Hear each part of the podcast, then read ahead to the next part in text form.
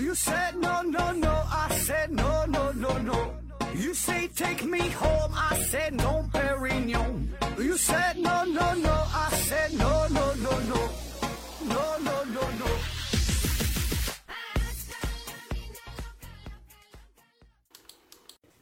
拼命探索，不计后果。欢迎您收听《思考盒子》，本节目由喜马拉雅平台独家播出。嗯、这期还是回答听友的问题啊。咱先做一个小广告啊，给自己做个广告，就是咱们思考盒子开视频节目了啊，在这个抖音啊、西瓜视频、今日头条上边搜索“思考盒子”，就可以看到更多我们视频的节目啊，里边还有露脸的。哎，嗯，好了啊，下面开始回答问题。第一个问题，水漂投资 CEO 提问提提提问说：“小何大夫，我发现游牧啊渔猎时代最大的组织形式是部落，农业时代呢是国家，大航海时代出现了现代公司的雏形，工业时代的到来以后，公司的影响力越来越大，尤其是二战以后出现了跨国公司，影响力甚至超越了许多中小型国家。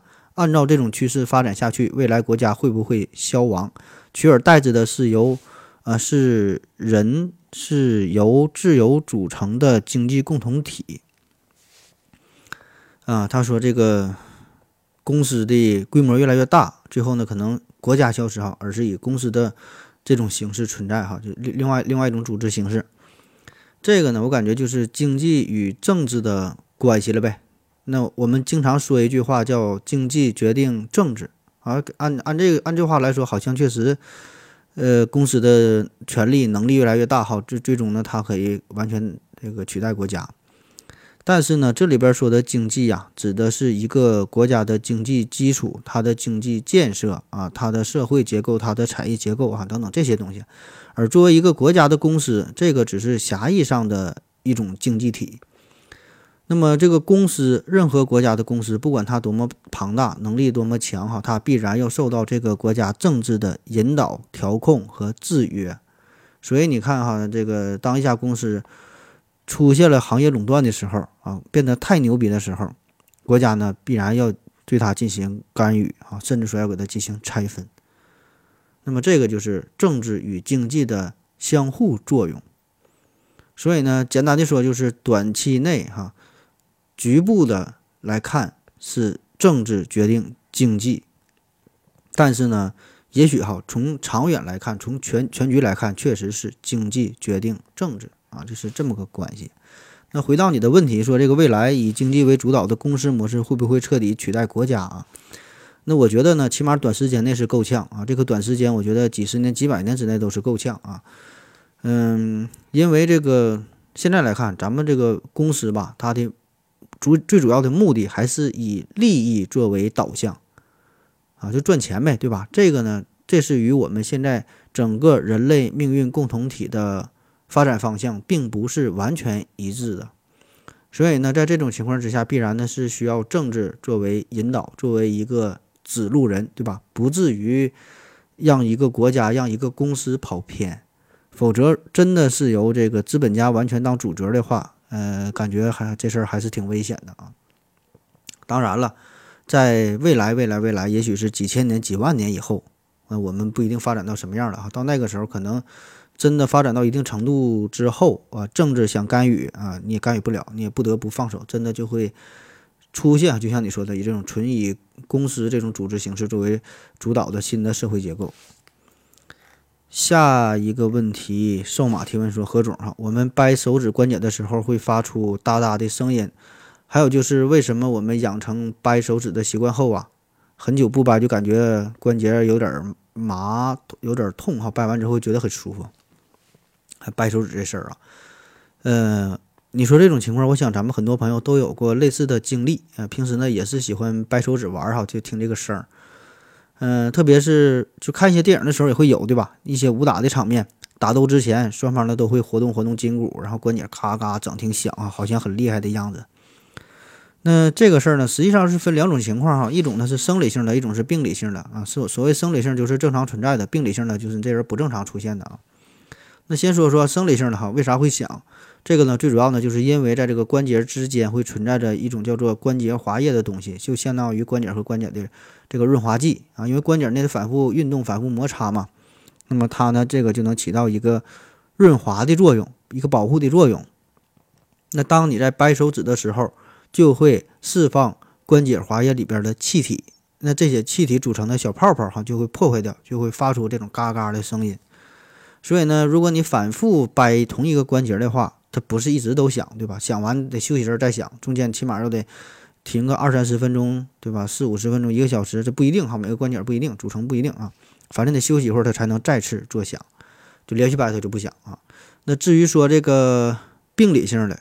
病理性的出现这种声音，这原因那就更多了，有可能是因为关节的损伤疾病，有可能是结构的变异，或者是什么韧韧带的松弛啊、肌腱的增生啊、腱鞘狭窄啊、关节盘破坏哈等等等很多原因啊，这就不不细跟你说了。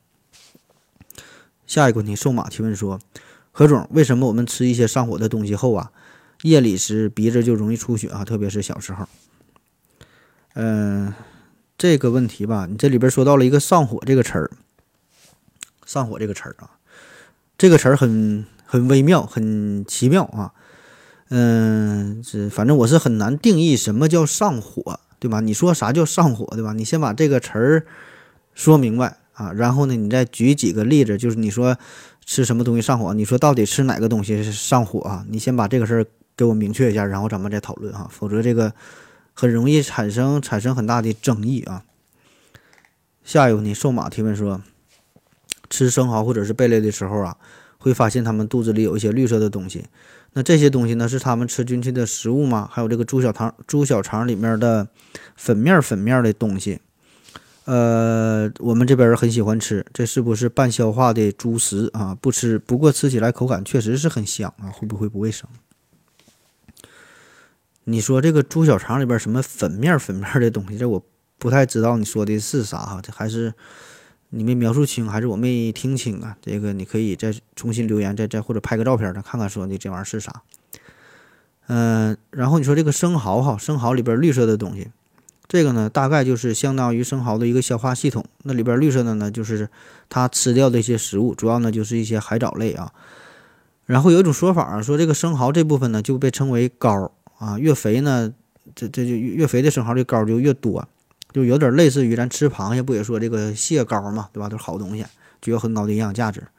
但是呢，还有另外一种完全不同的说法，说这说这东西这不相当于它的内脏嘛？这里边东西也不太干净哈，这说最好不吃啊。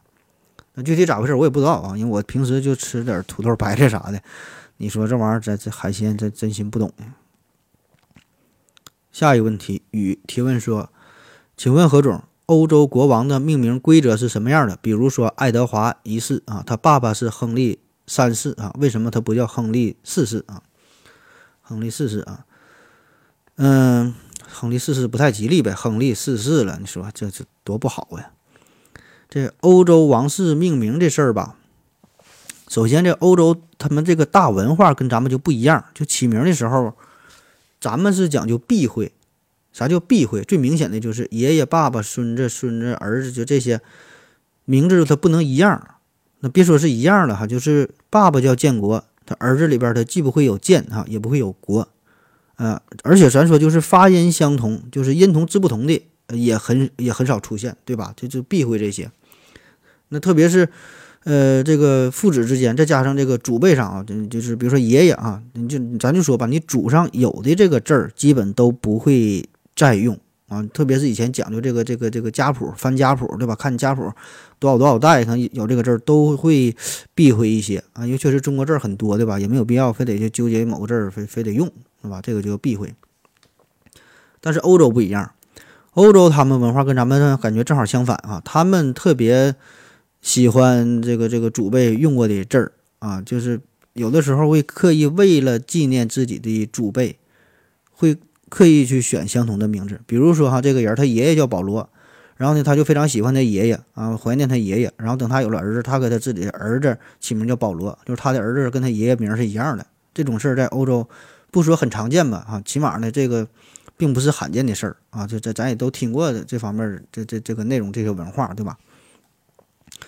那么。如此说来哈，对于皇室来说，也就导致了一世、二世、三世的出现啊。其实也不只是皇室，有一些有一些人，他的名字里边也会有这个一二三，也会这些啊，只不过是在皇室当中，这个就更为出名，更为明显啊。这个就是因为这个欧洲这些君主吧，他们有很多同样的名字嘛，对吧？就说祖辈上遇过这这个用过的啊，比如说威廉哈、查理啊、亚历山大这些常见的名儿，那为了区分就得加上几世几世的啊。当然，这个细说起来，这里边呢稍微有一点小复杂。咱举个例子哈，比如说法国的这个波旁王朝，有这个路易十四、路易十五、路易十六啊，听着这个十四、十五、十六哈，这个他们呢，这个数就代表着他们分别是法国波旁王朝当中第十四个、第十五个、第十六个叫做路易的人啊，他们就觉得路易这个名可能就挺好听啊，听着像这个呃祖祖祖祖孙三代人哈，十四、十五、十六。啊，那实际上呢，并不是哈。实际上，这个路易十五是路易十四的曾孙，路易十六是路易十五的孙子，并不是父子的父子关系啊。这三个人是是是祖孙，是相当于六代人。那至于说你这个问题说什么，爱德华一世他的爸爸是亨利三世哈，他他他为为什么为什么他不叫亨利四世？不不不往下数了哈，这就是纯个人意愿的问题了。就是说，这个父亲在给孩子起名的时候，可以继续延续自己的名字，然后呢，就按照阿拉伯数字往下数就行。然后呢，也可以另起炉灶，对吧？他就不喜欢亨利这名，他给自己孩子起个名叫爱德华呗，对吧？重重新往下起也可以。所以说，这个其实也没有什么太多的规律性，全凭全凭这个父亲的心情，对吧？总之就是，你要想用以前的名，你就得按以前的名这个顺序往下数；你要不用以前的名，你重起一个名啊，那就无所谓。然后再往下，再再想别人觉得这个名好，比如说你你姐夫叫爱德华一世了嘛，别人觉得好，爱德华好，你就爱德华二世、三世再往下数。那别人又觉得亨利好了，那就顺着亨利的数往下数。反正这玩意儿你就看你喜欢哪个呗。下一个问题，这求助提问说，请问盒子对自己的孩子有什么期望？啊，这个期望他只要能是我的就行了呗，还有啥期望？下一个问题，这秋日提问说。请问盒子，静物画比肉眼看到的静物更有美感吗？为什么？啊，又是关于美学的问题啊。这个美学这里边谁比谁美？这玩意儿它它没法比啊。你什么静物美、实物美？静物有静物的美，实物有实物的美啊。就比如说齐白石画大虾，画什么螃蟹这玩意儿，画画画白菜啊。那你说是他画的这个虾美呀，还是说的真正的这个虾它更美呢？对吧？那对于一个没有艺术细胞的吃货来说，我就觉得海鲜市场里那大虾那更美啊。所以说这个事儿它主观感觉很强，没有一个客观标准。你说这玩意儿，你说你说你说咋比啊？下一个问题哈，龙大帅提问说：何子老师好，作为啊，如果一个国家允许浏览颜色网站和观看这类视频，那么这个国家的强奸犯罪率会不会下降啊？那你说哪个强奸犯是因为看不上小黄片才去犯罪的呢？下一个问题，Professor 郑提问说：“嗯，何总啊，再问一个经济学加社会学的问题。每呃，为什么在每个手机都能精准看到时间点的情况下，还有人戴手表，尤其是几万、几十万、上百万的手表？然后下边呢，有人回答说：这个金链子沉甸甸的也不能报时，为啥还有人戴？然后下边有人说了，这种价格的手表就是装饰品，已经不是手表了。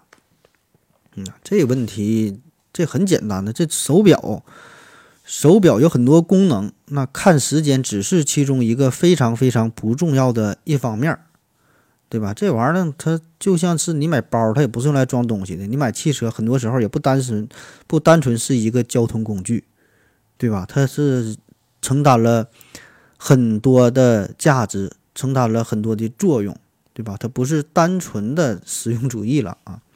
所以这就是叫奢侈奢侈品经济学嘛，这经济学的很大一个范畴啊，奢侈品经济学，对吧？就是说你这东西它一种商品的需求的收入弹力性大于一的时候啊，这就是奢侈品啊，反之呢就是必需品啊。那么当然这事儿很复杂呢，对于富人来说呢，并不存在奢侈品；对于穷人来说呢，必需品那也可能也是一种奢侈品啊。下一个问题，前方路口右转提问说。呃，何总啊，请问真的有所谓的吸动物体质吗？就是特别招小动物喜欢那种。那如果有原因是什么？身上的气味吗？还是说某些社会，呃，还是某些习惯会让小动物感觉很亲近？啊，说这个天生招小动物喜欢哈，我觉得这个并不存在所谓的什么什么吸动物体质啊。更多的呢，可能只是因为这个人他本身就喜欢小动物，然后对小动物也非常的和蔼可亲。那这小动物它也不傻，对吧？动物它也会察言观色，它也知道哪个对它好，哪个对它不好，对吧？它感受到这个人对它很友好的时候，它就会表现出很亲近呗，对吧？这两个是可以说是互相吸引吧。下一个问题，思考电子提问说，时不时能看到潘建伟院士的名字出现在一些顶级学术期刊上，如何评价他的学术成就？这玩意儿叫你问的，这你让一个业余的科普主播评价一个院士，我这也是难为我了哈。这玩意儿都是神仙打架的事儿啊，什么什么量子通信，什么量子计算机，这个咱这帮屁民哈，就连看热闹的资格可能都没有啊，真心是不懂啊。下一个问题，出马提问说，何总，呃啊，何总和优仔老师有联系吗？为什么停更一年了还没回来啊？说这个优仔哈，他也有一档这个科普节目哈，在喜马上。这优仔是喜当爹，这不在家带孩子呢吗？还更什么节目？下一个问题，再见了，云朵珍妮提问说：何总，请问衣服放洗衣机里面应该是正着放还是反着放更为科学？每次啊都很纠结，都是一边正着放一边反着放啊。这个洗衣服这事儿哈，一般来说呢还是里面向外哈，就这么翻一下再洗更好一些。主要呢就是为了保护衣服的色泽。而且呢，即使洗完起毛的话呢，正面它也看不到，对吧？还有呢，就是有一些衣服上面，呃，表面有一些鲜艳的图案呐，或者有一些不灵不灵的一些闪片呐，一些装饰品啊，这样呢，相对来说呢，会更安全一些啊。当然了，你你这衣服在洗衣机里边一顿搅哈，可能这个意义并不大啊，但是说尽量能保护一下呗。下一个问题，苗苗阿姨洗铁路提问说：何志哥，可以讲一讲 J.K. 马被罚一百八十二亿的事儿吗？啊，同样性质的黄峥。马化腾怎么就没事儿？这玩意儿有没有事儿？这个就不是你我二人说的算了哈，别问哈，别问。下一个问题，瘦马提问说：何总，手机或者是电动车充电的时候，到底是手插手机，先插手机口，还是先插插座？或者说先插哪端都没有问题？网上看到各种说法，好，请分析一下。然后下边出马提问说：我记得王自如说。呃，王自如说什么电泳啊？电泳，呃，iPhone 原装没区别，非原装插时插手机时最后，非原装插时手机最后，拔时最先。呃，问汪老师标准答案，以他为准，在科普的专业性上，王自如他们比不过汪老师。那，对，那你问汪老师吧，这事儿真心不懂啊。下一个问题，时装强强提问说：“何子老师啊，还是要问一下，发病率到底是怎么计算的？呃，网上查了一下啊，还是没看懂。你能给通俗的举例给解释一下吗？为什么刚才看了一下视频，说哪个人得了很罕见的疾病，但是呢又说发病率是十万分之一，还是很多呀？实在不明白。啊，说这个发病率啊，这个发病率是啥哈？发病率就是指在一定。”时间内，一定人群中某病新发生的病例出现的频率啊，是反映疾病对人群健康影响和描述疾病分布状态的一项指标。那么，经常跟它搞混的呢，有个叫患病率啊，前面说的叫发病率，还有一个呢叫患病率。患病率呢，它的分子是特定时间内一定人群当中某病新旧病例的例数，就全算上啊，不管是新发的还是旧病，得这个病的就算，这叫患病率。所以那是俩事儿哈，一个是发病新发的，患病呢是全算上啊。我们还听说一个词儿呢，叫做罕见病。罕见病啊，罕见病呢就是说那些发病率比较低的、极低的疾病呗啊。在中国呢，并没有一个非常明确、严谨的定义哈。那根据世界卫生组织 WHO 的定义说，罕见病为患病人数占总人口数的千分之零点六五到千分之一这类的疾病。呃，具体到每个国家呢也不太一样啊。那为了方便计算，我们可以看一下，就算是取这个患病率是百分之呃的千分之一的话，那在考虑我国人口基数，其实这个人数确实不少啊。下一个问题，前方路口右转提问说，呃，请问何总，精神病患者真的大多数都是给什么都吃吗？看到一些小说、影视剧当中说装疯，然后为了测试哈。为了测试他是不是真的疯了，故意给他吃狗屎之类的，装疯者会，呃，为了逼真就真的大口大口吃啊！我知道很多婴儿啊，给什么也都往嘴里塞啊，除了太过刺激的，比如说辣的东西，呃，他都会吃。一般精神病患者会保留患病之前的饮食习惯和偏好嘛？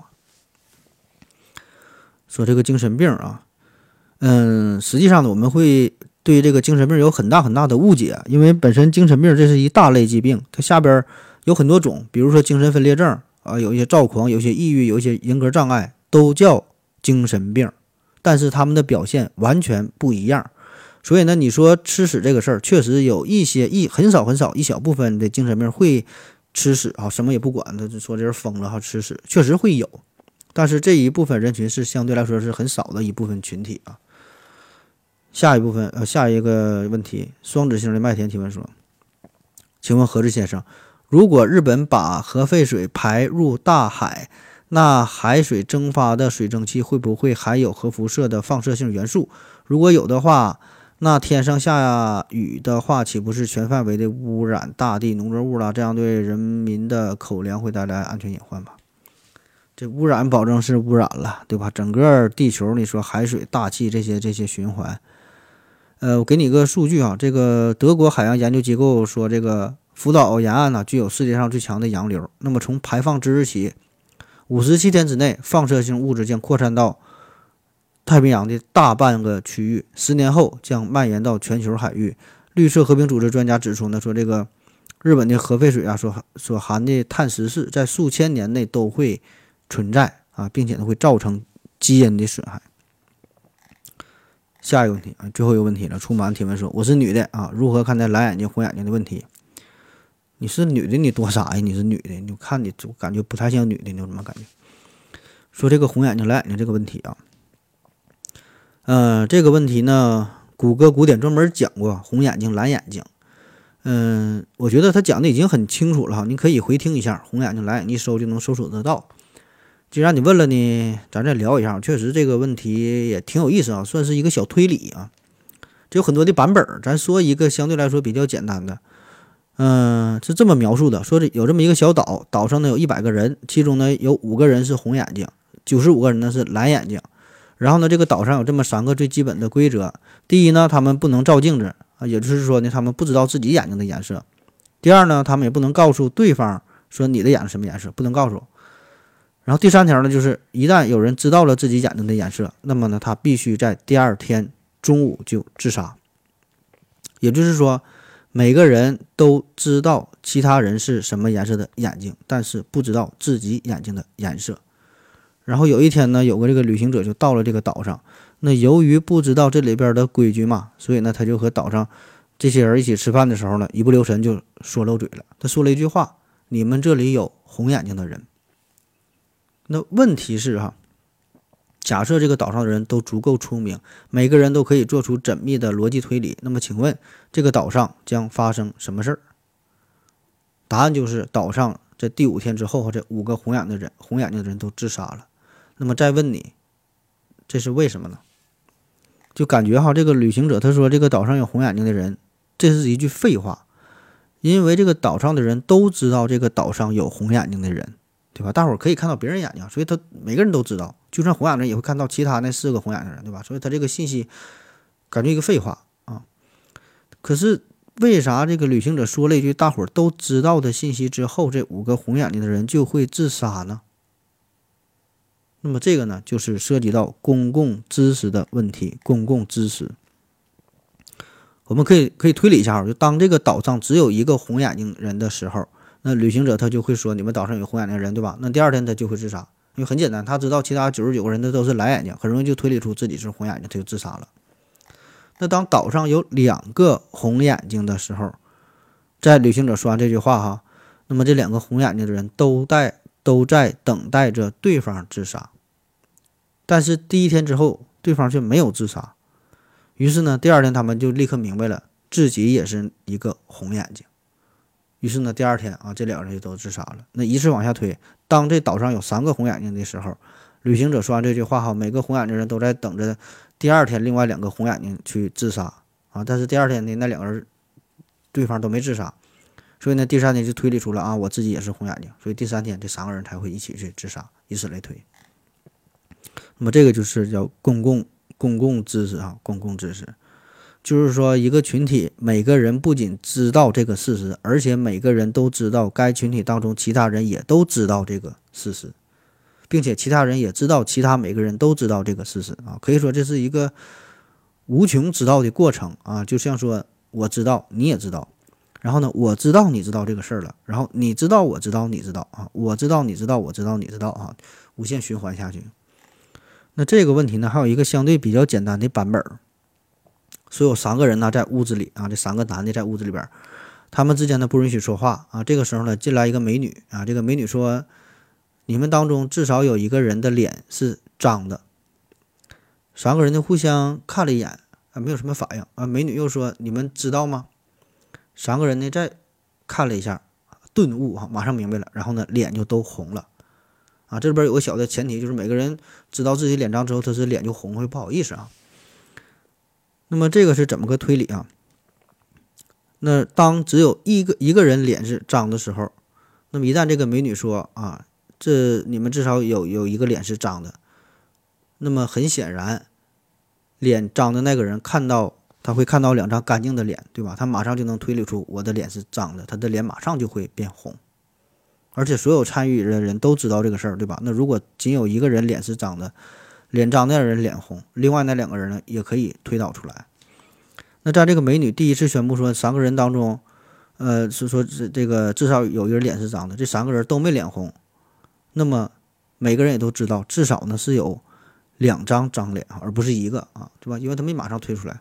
那如果只有两个脏脸的话，两个脏脸的人各自看到一个干净的脸，这两个脏脸的人也会脸红。而此时呢，如果没有人脸红，那么所有人都知道啊，三张脸都是脏的。因此呢，在又打量了第二眼的时候，这三个人啊才都变得脸红。那么这三个人也就是通过公共知识才最终知道谁的脸是脏的。就一开始每个人。都可以看到对方的脸是否是脏的，但是这个时候他们每一个人的信息都没有公开，他们都不知道对方所知道的信息，啊，因此在这时候呢没有公共知识啊，而这个美女的一句话呢，正好让这个三个人的信息都公开化，所以这个脏脸就成为了他们的公共知识。那好了哈，今天的节目就是这样，感谢您各位的收听，谢谢大家，再见。如果您也想提问的话，请在喜马拉雅平台搜索西西弗斯 FM。在最新一期的节目下方留言即可，欢迎您的参与。